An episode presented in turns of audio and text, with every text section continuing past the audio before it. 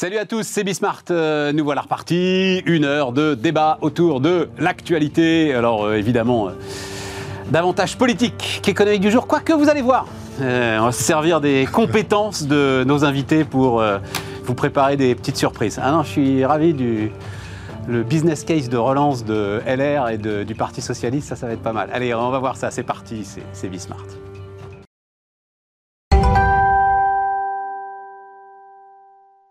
Donc autour de la table, Nicolas Doucerin. Salut euh, Nicolas, fondateur de Valumène, management de transition. Et donc tu as expliqué, tu as, accepté ma proposition d'essayer de, relancer euh, le PSCLR. Bah oui, Cabinet de conseil. Ah cabinet de conseil. Hein. Aziz Seni, euh, salut Aziz, fondateur de BIMO, de C'est mon taxi euh, à Dakar, mais aussi euh, vice-président, c'est ça vice, Co-président. Co-président. de la commission du MEDEF, nouvelle responsabilité entrepreneuriale. Et toi, tu, m'as, tu nous as apporté un truc très intéressant sur le vote des partenaires sociaux. Mais il n'y a pas le MEDEF, il n'y a pas les patrons, il n'y a pas le vote des patrons. Si, si, l'avant-dernière colonne. L'avant-dernière colonne. il y a les logos. Et puis, Stéphane Vernufel. Salut, Stéphane, cofondateur de netinvestissement.fr Tiens, et pourquoi est-ce que Marine Le Pen euh, n'inquiète plus personne? Enfin, en tout cas, pas les marchés, pas euh, le monde de la finance, pas le... On a l'impression que là, il, enfin, il s'est passé quelque chose, non? Euh Justement, moi, je fais partie des gens qui... On n'est pas vraiment d'accord avec toi. Hein. Moi, je suis pas vraiment, vraiment d'accord. J'ai eu C'est-à-dire, il y a une, as une inquiétude. Non, en fait, tu le vois pas. Tu le vois pas sur la dette, tu le vois pas sur l'euro, tu le vois pas... Tu vois aucun des... Il n'y a pas de réaction de marché de voilà, aucun des indicateurs qu'on pouvait attendre ne réagit. Ouais, quand tu, quand tu, quand tu commences là à voir depuis lundi un petit peu les scénarios des gérants, et en particulier des gérants obligataires. Là, je peux te garantir qu'en revanche, euh, alors ils sont tous plus ou moins euh, persuadés, et il faut faire très attention d'ailleurs à ce phénomène, que de toute façon Macron gagnera euh, sans trop de difficultés. Mais il faut que tu saches quand même que principalement toutes les projections, économistes ou gérants, te disent, d'un point de vue financier pur, il y a un risque de perte d'un point de croissance dans les 6-8 mois qui suivent une élection euh, d'un extrême. Ça s'est vu en Europe. Alors, la Hongrie n'est pas la France, etc., etc. Bon, derrière, ça veut dire quoi? Ça veut dire qu'il y aurait une contraction fondamentale, surtout sur les taux euh, obligataires, parce que même si elle dit mmh. qu'elle ne va plus sortir de l'Europe, forcément, il va y avoir une méfiance très très forte des partenaires européens. Et donc à ce moment-là, France Trésorerie qui emprunte pourrait se retrouver avec des, points de, de PIB euh, euh, dans, sur, les taux d'emprunt, donc les spreads s'élargiraient oui. technique. Oui, il peut y avoir une prime de risque particulière sur la dette française. Mais elle serait déjà un peu là, tu vois, elle serait déjà un peu là. On parle, beaucoup, ben, on parle beaucoup économie sur les plateaux depuis euh, dimanche, et on parle beaucoup évidemment de, des deux programmes et des conséquences des programmes, et je pense qu'on va le faire aujourd'hui. On verra à partir de quel moment l'un ou l'autre peut peut-être, pardonnez-moi le terme, merder, puis l'autre pas. Ça, ce sera peut-être un peu partisan. En revanche, il y a une vraie inquiétude sur. Non, mais... Le terme merdé sera peut-être un peu partisan. Voilà. ah, visez mon regard. Mais en, tout cas, sur les marchés, je suis pas forcément d'accord avec toi. Pour l'instant, ils réagissent pas parce qu'en fait, il n'y a pas de surprise, objectivement.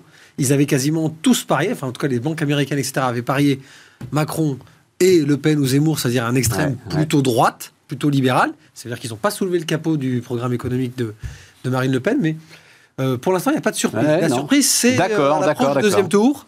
Et c'est sur l'obligataire qu'il pourrait y avoir une vraie, vraie surprise. Contraction des taux générales, contraction de l'AOT. La France euh, ne se financera plus pareil. Et ce serait plus Enfin, la France ne se financera plus pareil, ou alors on rentre dans une séquence. J'ai ressorti là, hein, la séquence août 2011. Ça. Trichet qui envoie une lettre à Berlusconi, donc c'est euh, l'Italie, au plus fort des attaques spéculatives contre l'Italie et l'Espagne. Le Conseil, donc Trichet à ce moment-là est à la tête de la Banque Centrale Européenne, hein. le Conseil des gouverneurs considère que les autorités italiennes doivent d'urgence adopter des mesures propres à restaurer la confiance des investisseurs. Et suit une liste assez impressionnante d'ailleurs, hein. c'est vraiment un, un programme quasi détaillé que la Banque Centrale Européenne impose en fait au gouvernement italien si vous voulez qu'on continue euh, à soutenir, euh, Après soutenir votre monnaie, enfin à soutenir la dette italienne. Je, fais juste une partie d'une phrase. Et Berlusconi va sauter d'ailleurs à la fin de cet épisode. Italien, le régime politique n'est pas le même qu'en France. Là, on a quand même une donnée qui est importante. Même si Marine Le Pen était élue euh, le 24 ou 25 avril, Derrière, c'est les élections législatives. Hmm. Et c'est finalement sa politique, on ne la connaît pas vraiment et on ne sait pas avec qui elle va gouverner. Donc les marchés sont aussi un peu attentistes parce que pour l'instant, il n'y aura pas encore finalement tu crois que même Tu crois que même le, 25 au matin, si imaginons qu'elle est élue, même le 25 au matin, tu n'auras pas un, choc comparable à... Euh, non, comparable peut-être pas, mais tu auras... 11 mai 81, moi j'ai des vieux, vieux, vieux boursiers qui me racontent encore le 11 mai 81. Les mecs vont pas mettre leur lingot dans les hein valises et tu vas pas voir une file sur le pont de I. tout était, Je crois qu'ils avaient fermé la bourse, il me semble. Hein, enfin, ça, bouge, ça bouge 48 heures, puis ça revient, euh, tout ça reprend euh, vite à un rythme normal. Après, tu as raison, il y a c'est les législatives derrière. Donc, bon, il y a encore. Il y a ce, tampon-là, parce que le président, finalement, il préside en France, il, gouverne de fait quand il a sa majorité avec lui. ah, mais sinon, on est un régime parlementaire. Ah, bah, bien sûr. Euh, tu ne peux C'est le Parlement, le pouvoir souverain, c'est le Parlement. D'accord. Ouais, mais bon, ben l'hypothèse d'une euh, cohabitation sur ce sujet, c'est est-ce que c'est pas un degré, je vais aller sur l'expression populaire, c'est pas un degré de bordélisation supplémentaire ah bah tiens. Euh, Plus que Chirac-Mitterrand Ouais, parce que là, c'est encore plus, ouais, mais plus étiré en termes de. Non, tu vois, alors pour le coup, euh, notre constitution, je sais que tout le monde veut la changer, la constitution, mais elle est quand même remarquablement bien faite. Et euh, le président de la République, euh, il reste. enfin, il inaugure les chrysanthèmes, point à la ligne. Hein. Il n'y a, pas. Euh, ah, c'est le gouvernement qui détermine et conduit la politique de la nation. Point. Tout ce qu'il peut faire, c'est. Euh, bloquer. Comme le disait euh, Mitterrand. Non, il ne peut pas bloquer. Ah non, non, on n'est pas aux États-unis, Aziz. Il ne peut rien bloquer du tout. Bloqué par la non-signature de certains décrets. Hmm, très, très limité. enfin, ah très limité. Souviens-toi quand il y a eu. Les nominations, souviens-toi quand il y a eu Mitterrand-Chirac, mmh. les nominations. Et puis il y avait eu cette fameuse phrase de Mitterrand on ne va pas aller en Allemagne en tandem. Mmh. Donc il y a les visites protocolaires internationales, etc. Et tout, voilà, oui, en ce moment, comme il n'y a pas du tout d'actualité géopolitique en Europe, je veux dire, c'est pas très très grave de donner les des affaires étrangères à Mme Le Pen, qui a l'air de s'y connaître très bien et d'avoir des amis de qualité. On est obligé de le dire quand même. Parce que il y a un certain nombre de copains qui ont mal tourné. Voilà, voilà mais il a même des chrysanthèmes, mais enfin, il a quand même encore euh, la même mise. C'est des chrysanthèmes explosifs. Voilà, c'est sur la partie internationale, quand même, c'est elle qui va représenter tout ça. Un mot là-dessus, juste euh, les marchés, tout ça, etc. Enfin bref, une assez grande stabilité. Vous voyez du monde, vous voyez, tu vois des chefs d'entreprise, j'en vois beaucoup. Oui, bien sûr. Non, honnêtement. L'impression que enfin, les gars sont pas inquiets, mais même de l'éventualité de Marine Le Pen, bon bah voilà, écoute, euh, si c'est Marine Le Pen, ce sera Marine Le Pen. J'ai l'impression que le climat est radicalement différent, ce qui. Euh, Stéphane a raison, est peut-être un petit peu inquiétant pour, euh, pour Macron, radicalement différent de ce qu'il était il y a 5 ans. En tout cas, il y a beaucoup moins d'inquiétude qu'on en a eu en 2002. Ah oui, ça c'est incomparable. Bon, voilà. Et, deuxièmement, c'est vrai qu'aujourd'hui, d'ailleurs, les arguments sortis par beaucoup d'entrepreneurs, ils ont écouté, euh, bon, on a eu Trump aux États-Unis, tout le monde était super inquiet aussi. Finalement, quand on prend un tout petit peu de recul, il y a une politique très différente, mais enfin voilà, ça n'a pas été un cataclysme mondial euh, pour l'économie américaine. Elle pas. Au contraire. Et, même, et même, et même au contraire. Donc, euh, donc voilà, c'est vrai que moi, je ne vois pas d'inquiétude, peut-être dans les marchés plus. Voilà, plus. plus, On compare beaucoup Trump à Marine Le Pen. Je peux vous dire que quand vous mettez le nez dans le programme économique de l'un et de l'autre, c'est pas tout à fait la même école. Hein. Et euh, le, le, le, moral des entrepreneurs, euh, effectivement, en ce moment, sur les PME, TPE, c'est plus, ils sont plus inquiets de ce qui peut se passer en Ukraine et en Russie que de l'élection en, elle-même. Non, mais c'est important aussi. C'est-à-dire qu'il y, a une série de chocs là qui sont en train de gérer. Euh, qui, ouais, tu as raison. indéniablement, d'un point de vue économique pur, je ne parle pas après de leur vision de la société que je ne partage pas non plus, comme ça c'est dit.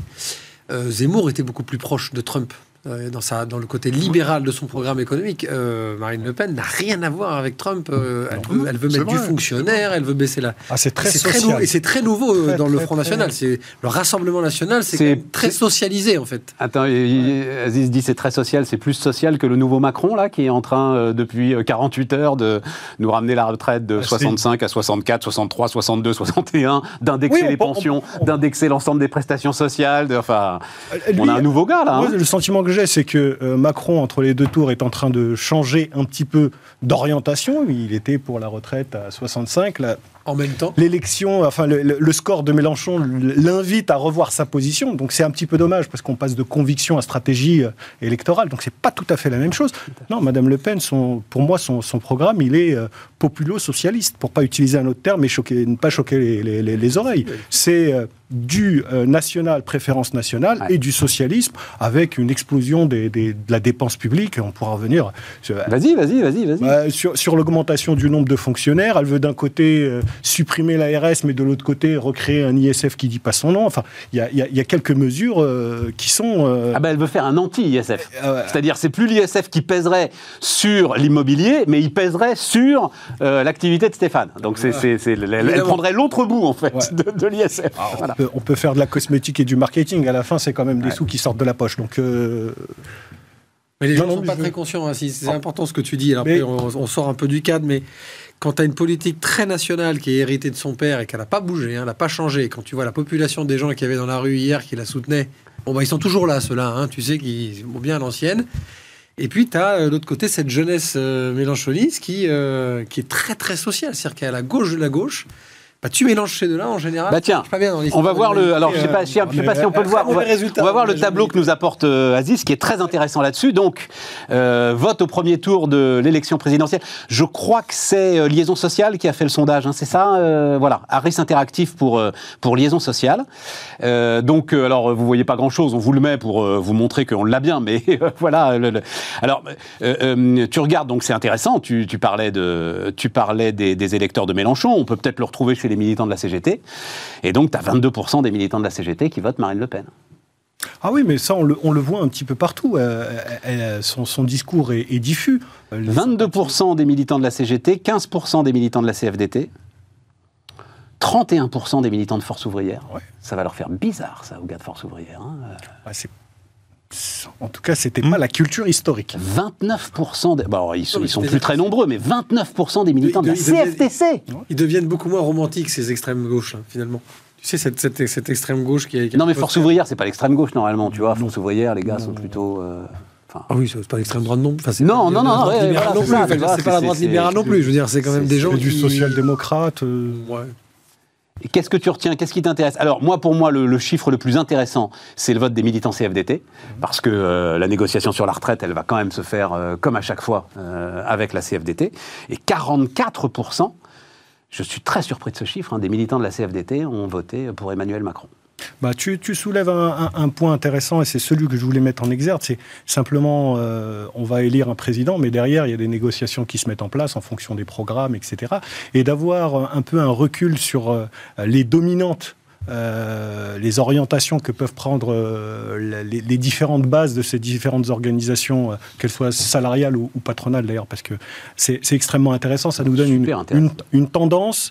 Moi, moi, je suis surpris de voir, on, on, vient de parler du programme de Marine Le Pen, je suis surpris de voir qu'il y a presque 30% chez, dans les organisations patronales d'entrepreneurs qui, euh, qui j'ose espérer qu'ils n'ont pas lu le programme économique de Marine Le Pen, parce que c'est se tirer deux balles dans, chacun des pieds. C'est assez, assez. Oui, mais qu'est-ce que tu appelles entrepreneur C'est ça toujours le problème, tu sais. Qu'est-ce que tu appelles parce que, parce que oui, mais parce que ça peut être euh, bah, euh, le poujadisme, c'est un mouvement d'entrepreneurs, hein, que tu le veuilles ou non, hein, dans les années 50. Il a hein. toujours été, enfin, il a ah toujours été ces dernières années en tout cas. Oui, il était mais à la dans les années 50, c'est des entrepreneurs qui portent Pierre Poujade à l'Assemblée nationale avec Jean-Marie Le Pen d'ailleurs pour le coup l'Assemblée. Là, on parle d'une présidence et on parle d'un tiers. nombreux, c'était pour râler. oui, non, mais c'est pour ça. Je veux dire, entrepreneur, faut pas, faut pas s'étonner du fait que tu aies euh, 10, 20% d'entrepreneurs qui sont encore aujourd'hui. Euh, ce qui, qui m'étonne, c'est pas tant qu'ils le soient. Ce qui m'étonne, c'est euh, le peut-être le manque d'études de manière rationnelle des programmes et des projets. Euh, n'importe quel entrepreneur avec son compte d'exploitation qui prend le programme de Marine Le Pen et qui regarde son compte d'exploitation va tout de suite s'apercevoir où ça va bloquer tout de suite. Donc c'est là où je trouve que c'est que, que le militant que le militant de la CGT que le militant de la CGT un magasin qui vend euh, alors j'allais dire qu'il vend des chaussures oui tu vas avoir un problème parce qu'il faut que le flux vienne de la Chine. Qui vend du textile oui tu vas avoir un problème. Le flux vienne de la Chine. tu ouvres ton magasin tu mets de la lumière. Ah oui tu vas avoir un problème parce que la tu vas avoir un problème aussi. elle propose de baisser la TVA euh, et de manière drastique le premier flux euh, financier de, du financement de, l'action publique le premier impôt, ça, reste quand même un peu la, TVA. Là, elle, veut la réduire sans nous expliquer réellement où est-ce qu'elle va trouver la différence. Oui, Devine où elle va trouver la différence. Oui, mais Aziz, c'est là où... Euh, alors, euh, il faut y aller en responsabilité, mais où moi j'ai un sujet. Oui. C'est que l'autre en face, qu'est-ce qu'il est en train de faire, Emmanuel Macron? Les 40 milliards là, qu'il dépense euh, pour le bouclier énergie, ils sortent d'où et comment est-ce qu'on va les payer Et derrière, tu vas regarder son chiffrage à lui, parce que moi je l'ai fait. Mmh. Bon, je le disais déjà hier, je vais... Hein, Mais, mais enfin, franchement, c'est ahurissant. Hein 15 milliards d'euros par an, je le répète ça parce que tout le monde l'a, 15 milliards d'euros par an gagnés grâce à la modernisation des process administratifs et les nouvelles technologies. 15 milliards d'euros par an. À mon avis, ça vaut largement les 18 milliards de Marine Le Pen euh, repris sur la fraude euh, fiscale, sociale, etc. Et tout, tu vois. C'est-à-dire que en face, mais bon, euh, visiblement ils s'en sont rendus compte. Il faut qu'il se mette en responsabilité, quoi. Il faut que lui aussi, il aille serrer l'ensemble des verrous qu'il a serrés, tu vois. Surtout, surtout quand Emmanuel Macron vient d'annoncer, pas plus tard qu'hier, qu'il allait travailler durant les dix jours pour finaliser son programme.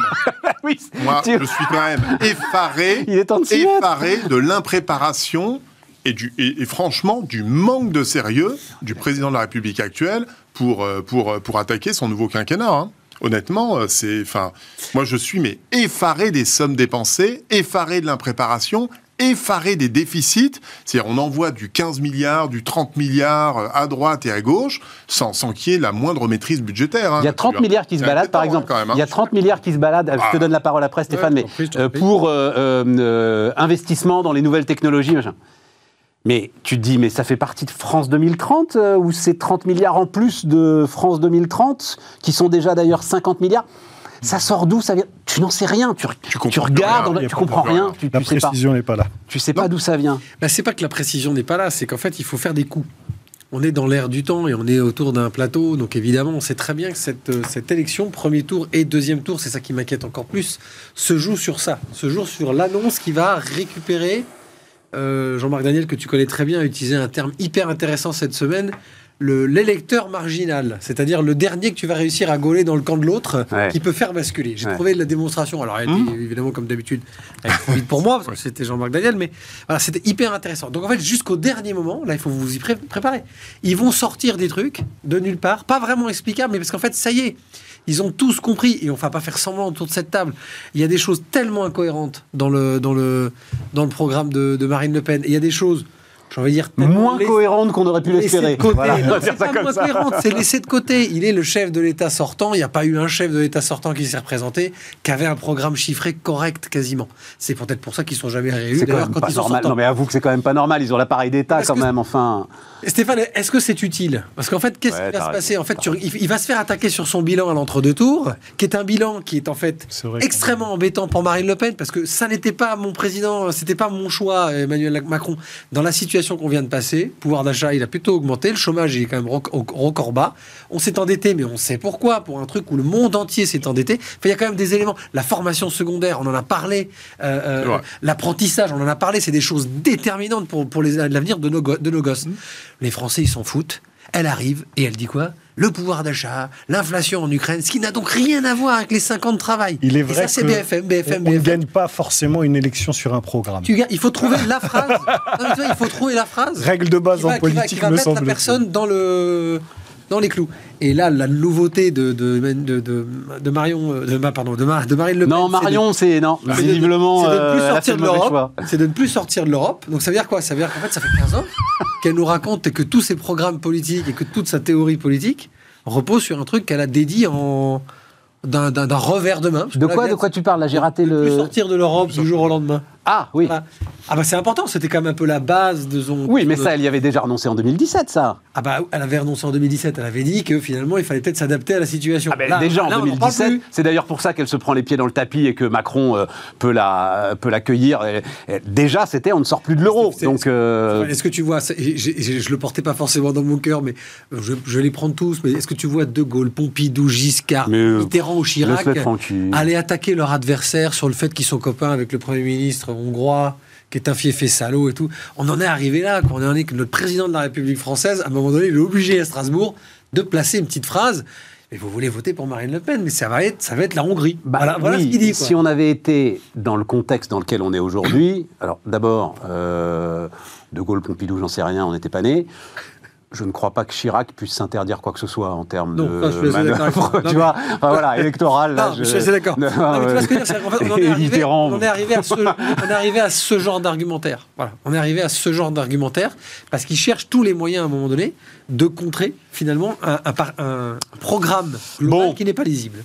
Bon, c'est surtout que. Moi, je reviens sur ton tableau. La palissade, c'est qu'on a des votes qui sont de plus en plus passionnés.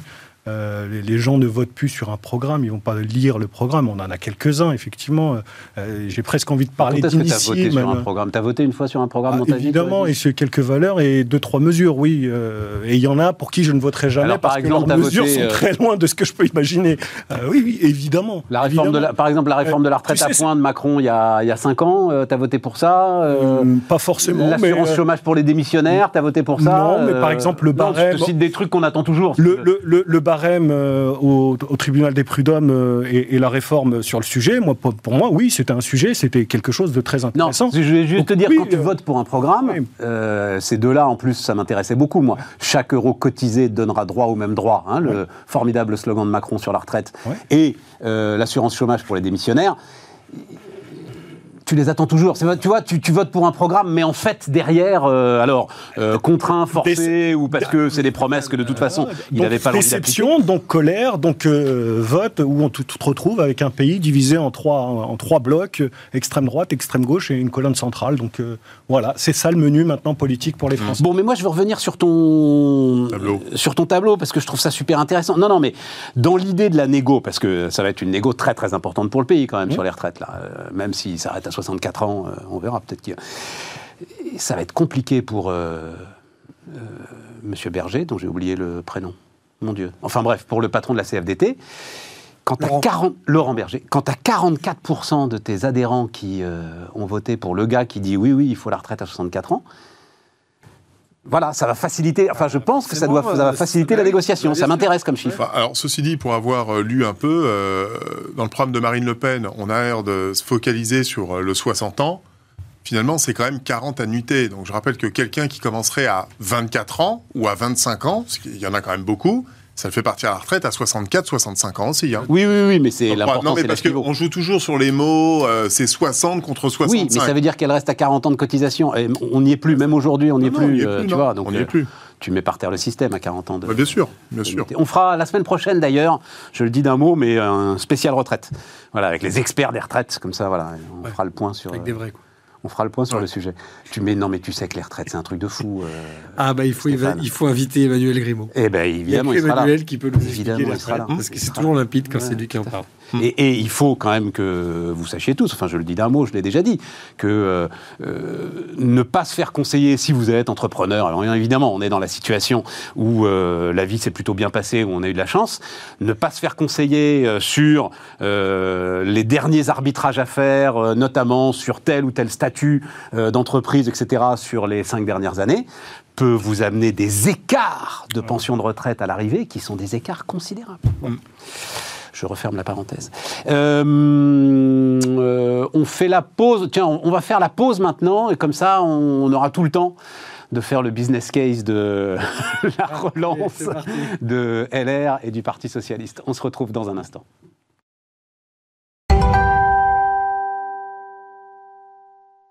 On repart. Donc, euh, Nicolas.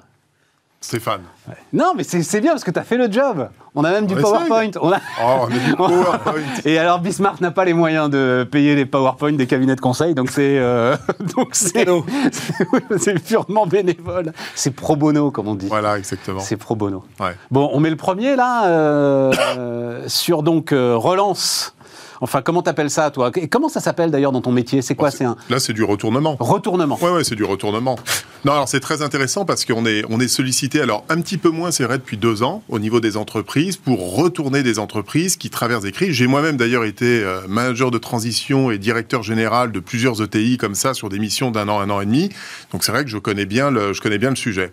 Alors si on prend nos partis politiques, c'est exactement ce qui se passe aujourd'hui. Alors là, on a pris le cas, étude de cas de LR. On peut prendre évidemment le PS. Hein, on ne fait pas de politique. On pourrait prendre les Verts, peu importe.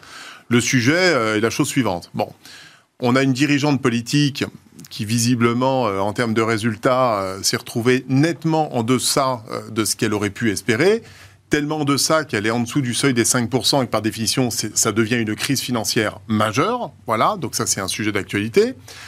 On a un problème là de légitimité, parce que certains m'ont dit oui, mais pour LR, Sarkozy a eu la même chose, on a sorti le Sarkoton. Non, ça n'a rien à voir. Le Sarkoton, l'époque de Sarkozy, c'est les comptes de campagne ont été invalidés. C'est pas pareil. Il n'y avait pas un manque de légitimité de Nicolas Sarkozy. C'est étonnant. Non, non, non. Il y en a un, c'était pénal. C'était une surprise. Si tu veux. C'était pénal. Elle, c'est pas pénal, donc c'est plus grave. J'adore.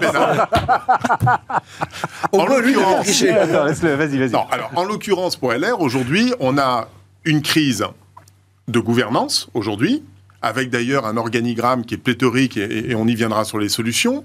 On a une crise financière majeure à court terme parce que d'ici le 15 mai, ils doivent impérativement trouver les 5 millions d'euros. Sinon, ça s'appelle une liquidation judiciaire euh, du parti, hein, tout simplement, parce qu'il n'y a, pas assez d'actifs, donc ce serait la fin de, LR en tant qu'entité euh, juridique aujourd'hui. Voilà. Et puis, on a des sujets quand même très court terme évidemment, parce qu'une des solutions, c'est évidemment les législatives qui arrivent dans quelques semaines seulement. Et il faut pas oublier les législatives pour euh, l'expliquer simplement, c'est qu'un député LR à l'Assemblée nationale, c'est 40 000 euros de revenus pour le parti. Et donc, si derrière, on perd 20, 30, 40, 50, 60 de ses députés, alors là, on va, on va dans une bérésina avec un siège social qu'on ne pourra plus financer avec des salariés, parce que vous avez des salariés. Donc si, si je remets ça dans le business, en fait, tu as une entreprise qui est en, en crise de liquidité profonde et euh, euh, euh, en crise de cash profonde, hmm. au moment où elle doit faire sa période de Noël, où elle doit aller ramener énormément de business et énormément de clients, parce que l'occasion ne se représentera pas avant 5 ans. C'est ça le truc. Exactement, c'est un problème de BFR. Bon, alors, comment elle fait Après le constat, on a des solutions? Alors, bah, la solution, bah, c'est de passer par un cabinet de conseil comme Alors, on a, deux... alors, on a Voilà, on a le PowerPoint, les gars. C'est quand est-ce que ça allait arriver C'est mon quotidien chez nos clients. C'est-à-dire qu'aujourd'hui, on est appelé par des équipes de direction exactement dans ce type de cas. C'est-à-dire, bah, qu'est-ce qu'on fait? D'abord, on, bah, on supprime le directeur général ou le président qui est en poste parce qu'il n'y a plus la légitimité. Nous, on va définir et mettre en place un manager de transition expert du retournement avec des objectifs très pragmatiques. Donc tu remplaces Valérie Pécresse par un directeur... Non, attends, attends, attends, attends, attends, attends, question précise, parce que Valérie Pécresse, à la tête de la boîte, parce que tu as, une as dissociation des fonctions, on va dire. tu as, président, directeur général. Donc tu vires les deux? C'était tu vires Pécresse, tu vires Jacob, tu vires Jacob, tu gardes Pécresse, tu, vires Pécresse, tu, gardes Jacob. Tu peux garder un Jacob, effectivement, qui pourrait être dans un équivalent, euh, entre guillemets, conseil de surveillance, mais il faut que le patron opérationnel, donc ça dépend des statuts de, l'entité dans lequel, mais le patron opérationnel doit être ce manager de transition qui va bâtir un plan d'action. Et il vient forcément de l'extérieur ou il peut venir de l'intérieur de l'organisation? Alors, c'est Bon, ça c'est le vaste sujet. Moi, je Et c'est quoi son profil Attends, attends, attends, attends. C'est toujours mieux, moi, je pense, de venir de l'extérieur avec des gens aguerris, qui ont les références, les compétences et qui ont mené ce type d'exercice. Parce que tout le monde n'est pas apte à piloter une gestion de crise. Euh, tout le monde n'est pas apte à tenir une salle avec 12 000 personnes et à tenir pendant une heure et demie. Ça demande des qualités, ça demande une formation, ça demande des compétences. Le, les situations de retournement, ce que nous vivons au quotidien pour, pour les entreprises que nous accompagnons, c'est exactement ça. Il faut des gens aguerris parce qu'il faut des gens ultra pragmatique, avec un vrai leadership, capable de réembarquer les équipes, mais tout de suite maintenant, c'est-à-dire on n'a pas le temps d'élaborer un plan stratégique pendant six mois et de bâtir un plan à trois ans, c'est un plan à, 30 jours, à 60 jours. La, problématique de cash, elle est tout de suite, ils ont des factures à payer.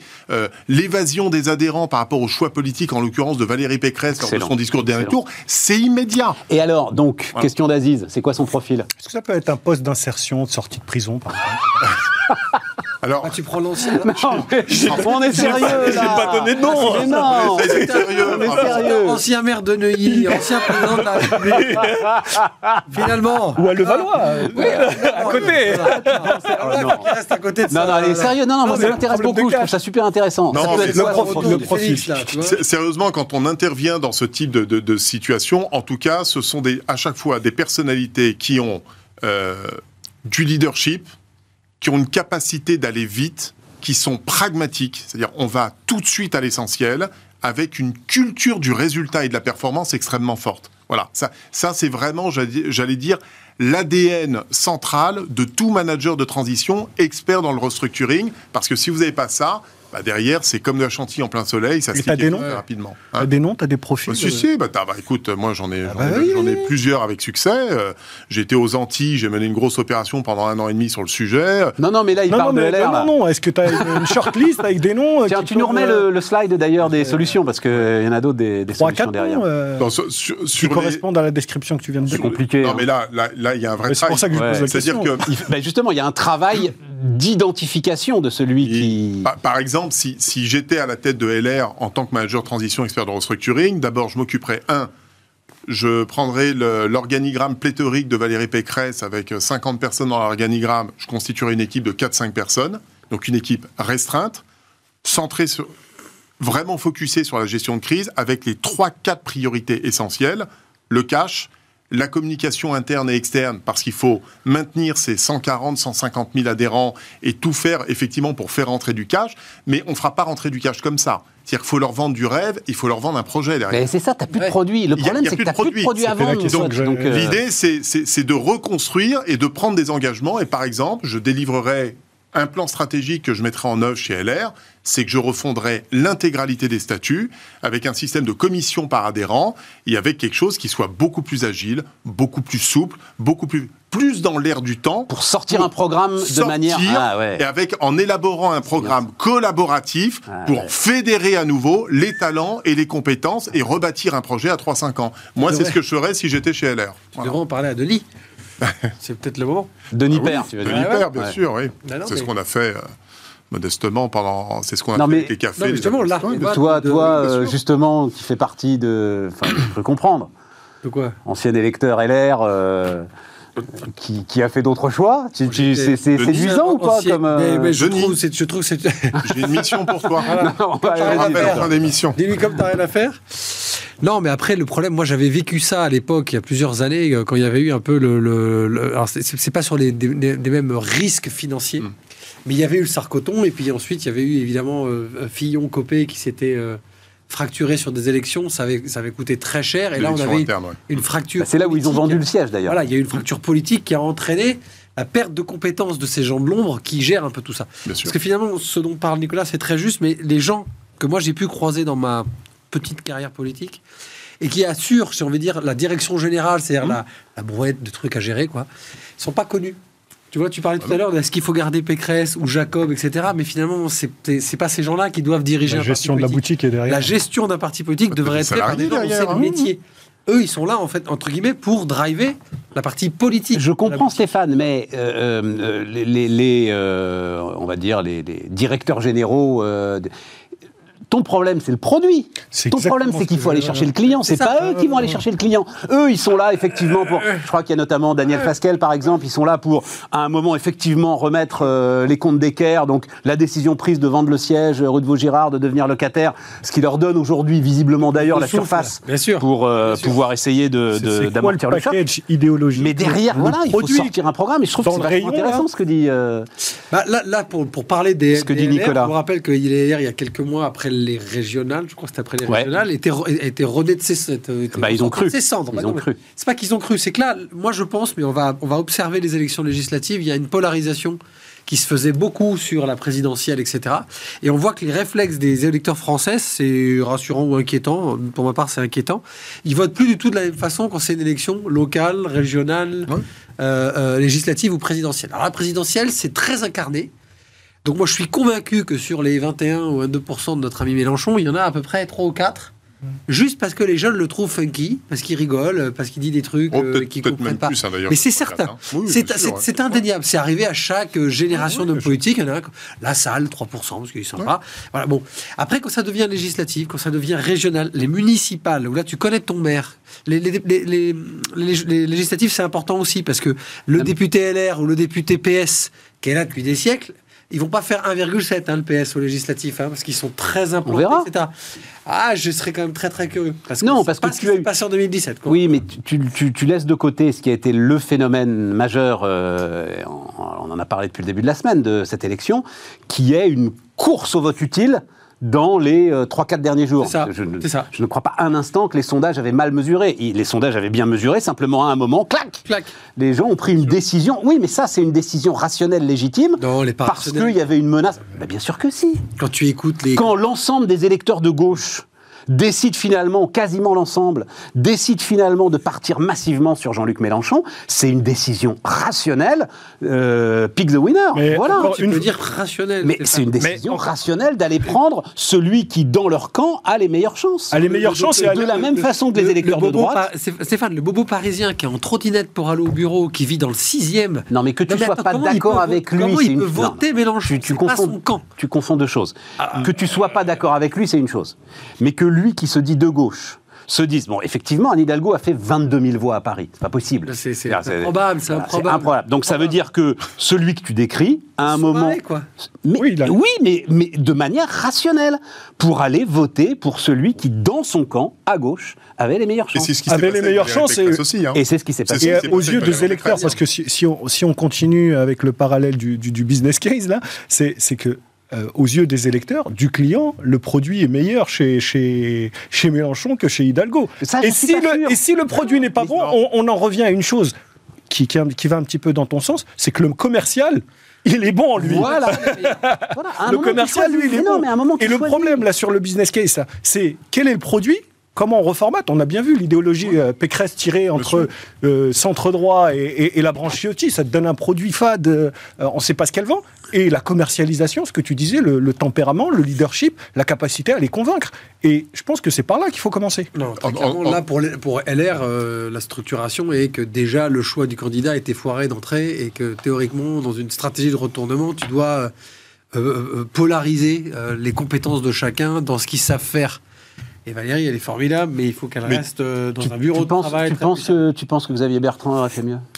Ah, je pense que Xavier Bertrand, sur ses terres. On ne saura jamais, hein, mais, non, mais dans Nord, non, il y avait un mur ratissé, il est plus sympathique, en vrai, il est plus, il est plus humain. Non, mais là, c'est. Non, non, mais là, vous êtes sur, le profil du commercial. Euh, N'évacuez pas le produit. le, pro, le, produit est invendable. T'as as Ciotti, t'as une branche Ciotti, t'as un truc, un, un mix, un truc euh, qui n'a pas de saveur. En tout cas, je pense que nos anciens chefs on, se sont bien arrangés politiquement pendant quelques années. C'est qui nos anciens chefs? Attends, c'est qui? Je te disais. Jacques Chirac, Nicolas Sarkozy. Ah oui.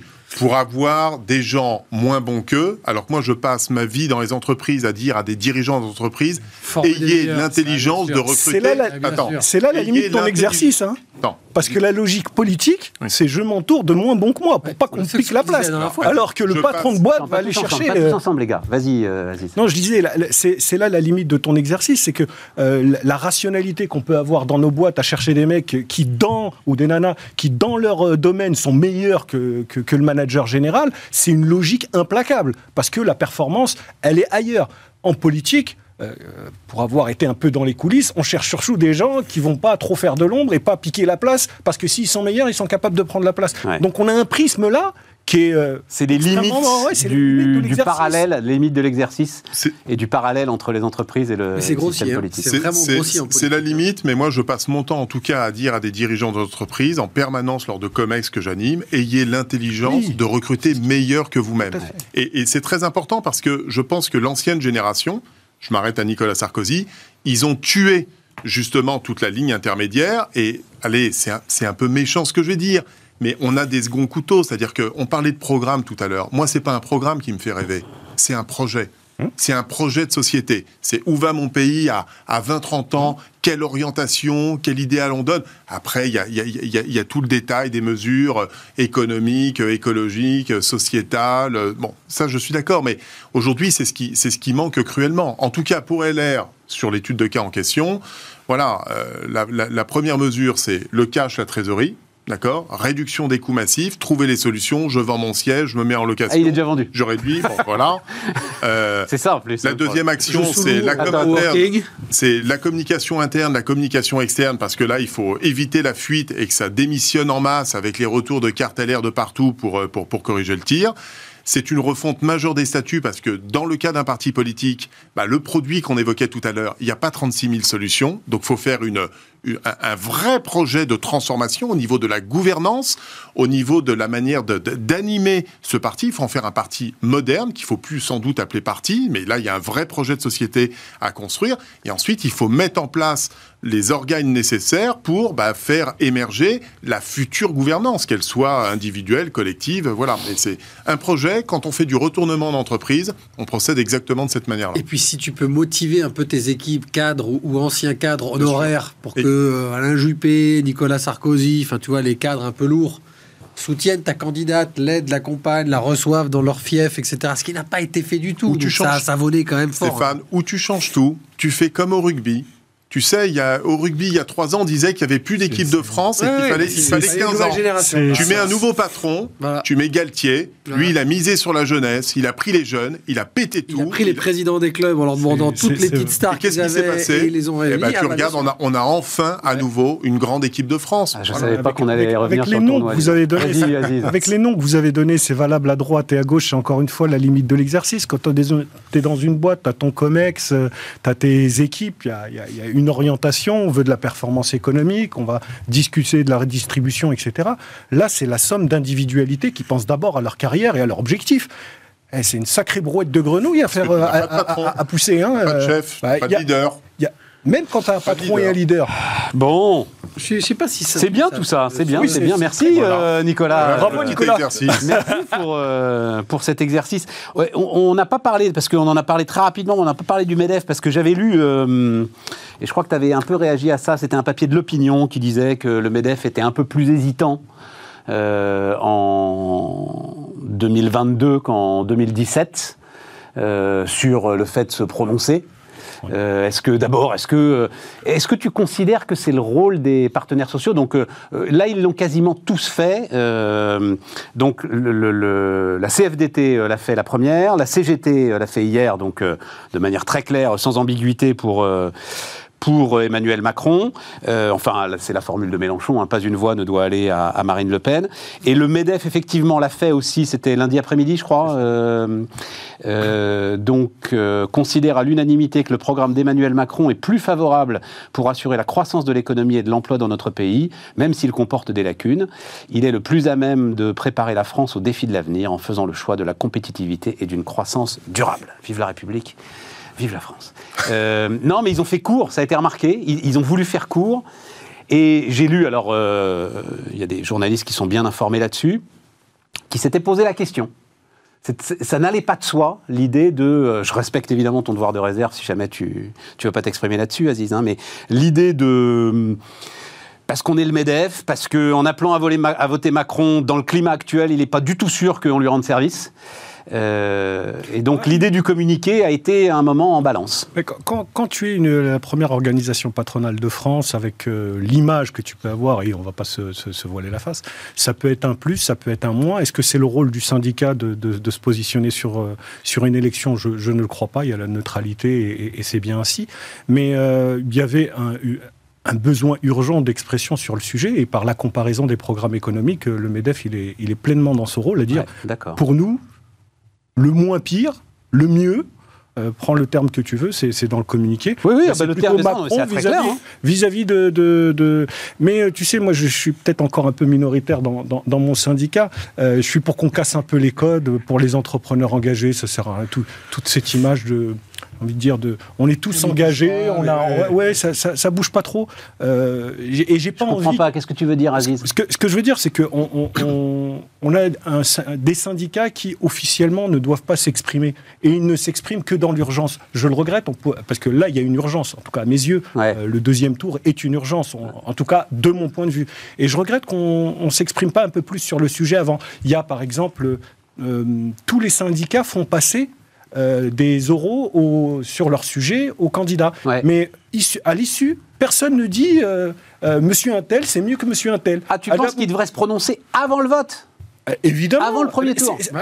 Quel est l'intérêt de faire passer des candidats qui viennent pitcher sur leur programme bah, T'écoutes, comme ça, ça te donne de l'information, c'est tout. mais ce serait bien qu'à la fin, on puisse avoir au moins un sentiment. Euh, le, dire, bah, monsieur Intel, ça, ça correspond plus à ce qu'on a. Ah, je suis pas du tout d'accord avec ça. Tu as quelle légitimité pour dire ça? La seule légitimité, celle d'une organisation. Et je vous rappelle qu'un syndicat, c'est une association, de pouvoir euh, le dire. D'abord, il faut demander aux adhérents si ça, si, si ça rentre dans leur. Oui, mais alors, de le faire. et pourquoi non, non, non, non, non, mais On a toujours fait comme ça, Stéphane, je suis un ennemi. Hein. non, non, non, parce que tu as un vrai problème avec le MEDEF. C'est que beaucoup d'adhérents ne savent même pas qu'ils sont adhérents au MEDEF. C'est-à-dire, c'est une adhésion automatique euh, au MEDEF. C'est pas des vrais adhérents. Il y a pas. Enfin, tu vois. Ah bah oui, oui, non, mais c'est un vrai desquels tu parles. Mais 700 000 entreprises de France, bah non, en fait. Euh, Indirectement par les fédérations. Mais bien sûr, tu vois, voilà. Ça, je l'entends bien. Mais euh, c'est valable pour le MEDEF, mais c'est valable aussi pour, euh, pour d'autres organisations. Oui, pour l'UDP, pour la CPME, etc. même pour la CGT, pour la CFDT, etc. Tu fais passer un oral à tous tes candidats. qui, qui, qui, vont se présenter, c'est pas uniquement juste pour les entendre, c'est aussi pour les juger. Enfin, moi, j'aimerais qu'on ait une... CGT qui ne l'ont jamais fait. Oui, c'est vrai. Excuse-moi, c'est la CFDT. CGT n'ont jamais été prêts d'un parti politique, n'ont jamais soutenu. Euh, ah bah bien sûr, oui, évidemment, la CGT l'a fait. Bah, c'est une émanation. Mais non, mais dans son histoire même, c'est une émanation du Parti communiste, la CGT. Il y aurait donc une logique à à choisir aussi ton, ton émanation politique, c'est les stratégies politiques, c'est les grandes idées. Et toi, en tant que syndicat, tu réunis des gens qui adhèrent à une partie de ces idées. Ouais, bah, tu changes complètement. Tu, pardon, mais si tu fais ça, moi j'ai rien contre, hein, mais si tu fais ça, tu transformes complètement le MEDEF. Alors là, c'est un changement d'objet. Alors peut-être que ce serait une bonne chose. D'accord, non, non, oui, un peu aussi. Ok, non, mais, non, non, mais il, y a des débats, il y a des débats de, de, de, ce que je conçois comme, comme le progrès, c'est de dire est-ce que on reste euh, un, syndicat où on fait passer les gens et on dit bah les gars vous écoutez et vous choisissez ou est-ce qu'on est un petit peu plus proactif? À l'issue de ces de ces oraux on dit bah écoutez euh, monsieur ou madame Intel a été plus pertinent, ça correspond mieux parce que, parce que, parce que, et tu fais un classement. Ça met un peu la pression aussi au candidat. Tu veux dire sur, des, spectres précis qui bah, concernent le travail, concernent l'emploi, évidemment. bien, sûr, euh, bien sûr, bien sûr. Ok, on s'en fout du mariage.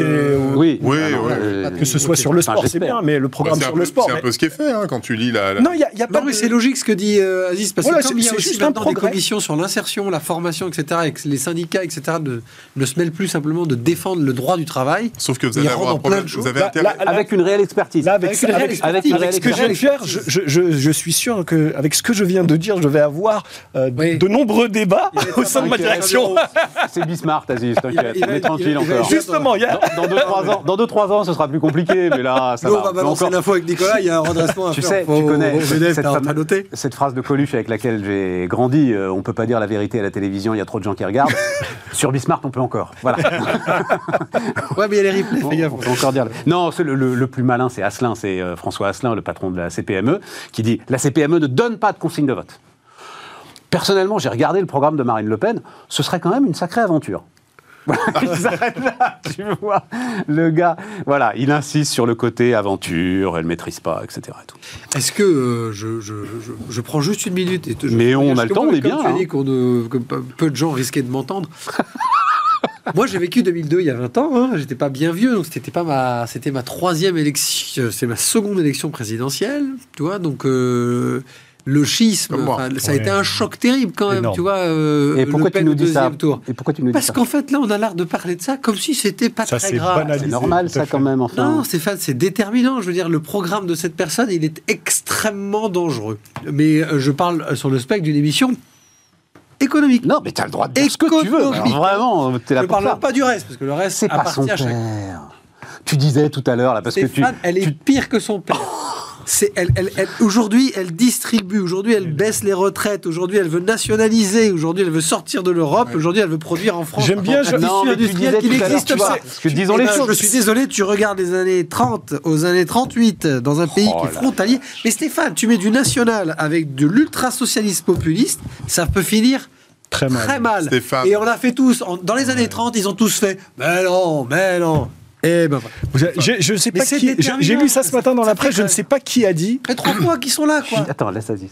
Je ne sais pas qui a dit Zemmour dit tout haut ce que Marine Le Pen pense tout bas. Et je pense qu'il a, je ne sais plus qui a dit ça ce matin, c'est un hein, entrepreneur qui résumait en fait ce, bloc-là. Et, je partage parfaitement ce que dit Stéphane, c'est que euh, on, manque quand même de, globalement hein, de, culture politique et, de culture historique. Les racines d'un certain nombre de courants idéologiques euh, et idéologiques aussi économiques, il euh, faut, quand même remonter à l'histoire. L'histoire, ça sert à ça.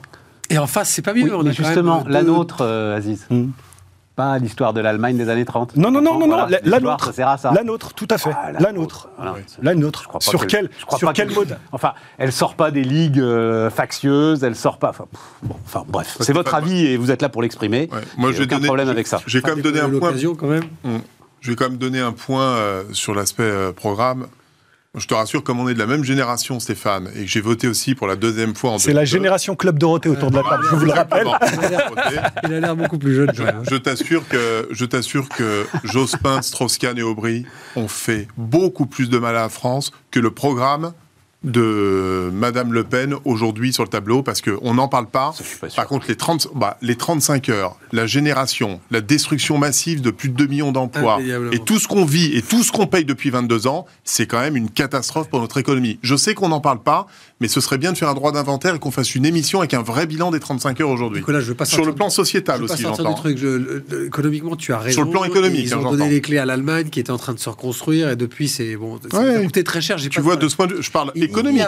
Il n'y a, pas chez M. Mélenchon, chez M. Zemmour, chez Mme Le Pen uniquement des questions économiques qui nous parlent à nous et qui devraient suffire à un Français relativement éclairé de fermer le programme de ces gens-là. Sauf qu'en fait, les gens ne n'ouvrent pas le programme de Marine Le Pen économique. Ils écoutent ce qu'elle dit. Et ce qu'elle dit, c'est facile. Elle dit Regarde la bagnole de ton voisin, elle est mieux que le tien. La tienne, c'est parce qu'en fait, il l'a volée. Et l'autre en face, il dit pareil. C'est ça qui a changé entre le père Le Pen et la fille Le Pen. Elle dit la même chose que Mélenchon. T'es riche parce que tu as volé. C'est plus du tout la même chose. Le Pen était un libéral. Et Zemmour est un libéral. Tout ce qu'il pense, je ne le pense pas. Il a le droit. Mais économiquement, il reste dans le marché. Il reste dans un capitalisme qu'on peut hmm. critiquer. Là, des fois, franchement, si tu écoutes. Voilà, Stéphane, il est plus au second tour, hein, donc c'est. Non, non, mais si tu écoutes Bardella, machin, etc., ils te font un peu peur par moment. Je suis désolé, ils te font un peu peur. Ils, ils ont plus l'air très sûrs, tu vois. Non, mais moi, là où ils se positionnent. Je, là, je, parlais juste d'un point de vue purement économique. Voilà, moi, je reste là-dessus. Oui, mais.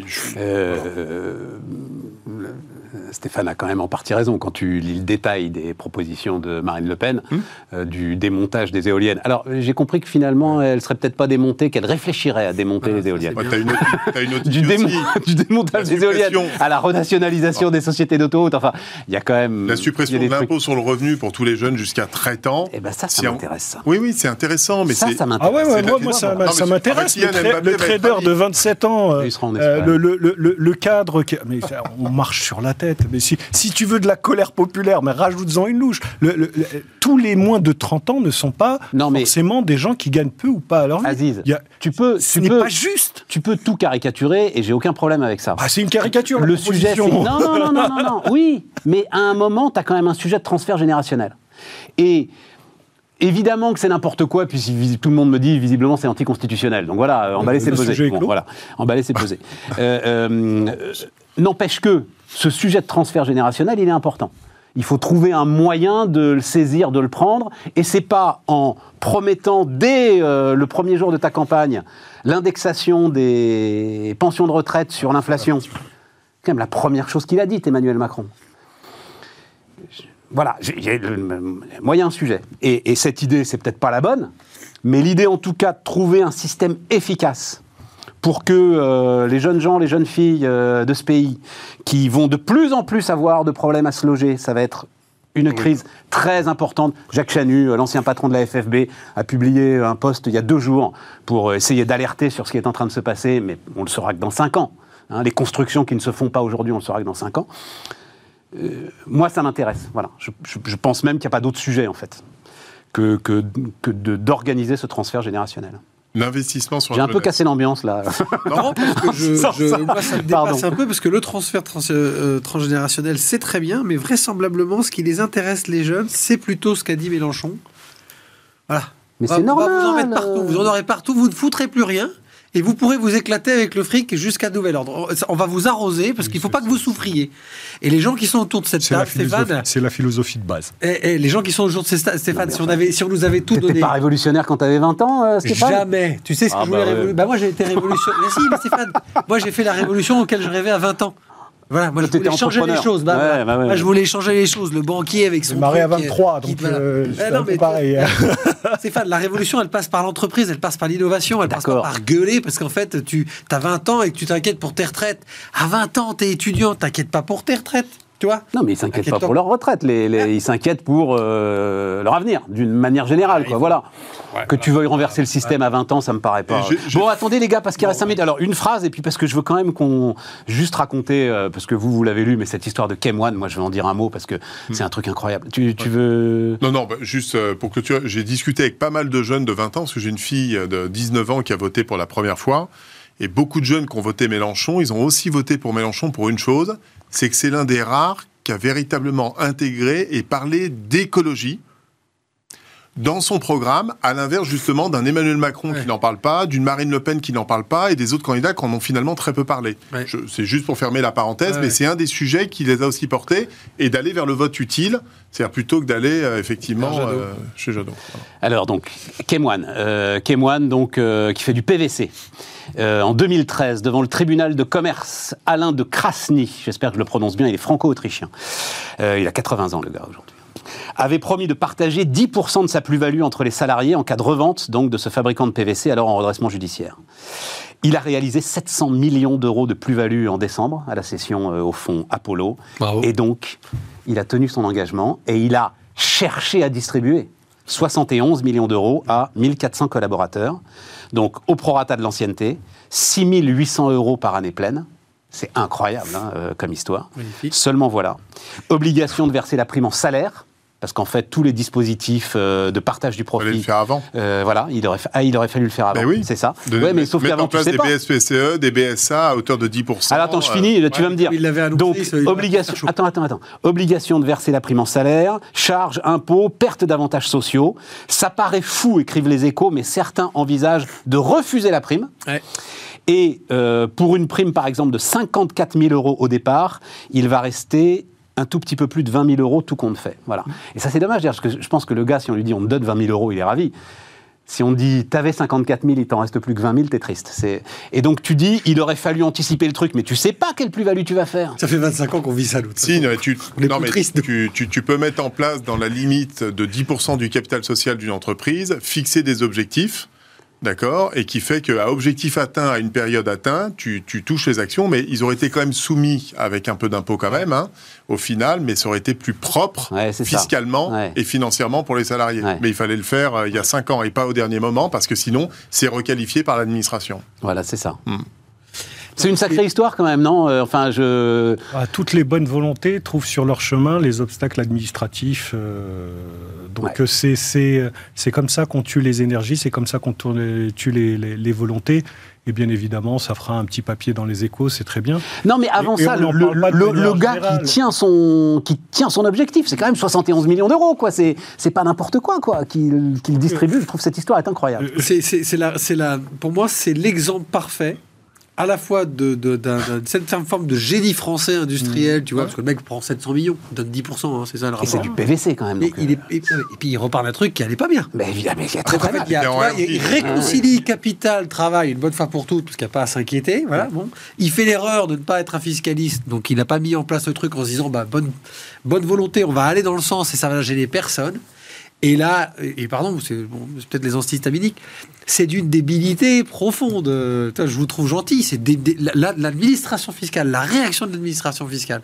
La, la- T'es obligé d'un, mais oui, mais t'es obligé d'app- obligé d'appliquer d'appliquer. la Ah, loi. il il faut faut quelque chose c'est un truc à mettre en Ouais, ouais, putain, on a un chef d'entreprise qui fait un truc bien. Tu non, sais, après, c'est ce que tu peux voir, c'est que sur ce sujet. acquéreur, pour avoir cédé 90%, donner 10%, parce que les salariés ne disparaissent pas, a priori, ils restent dans l'entreprise. Ouais, Donc, ouais, euh, il y a, il y a peut-être quelque chose. Mais là, il faut prendre le fiscaliste. Non, mais c'est vrai.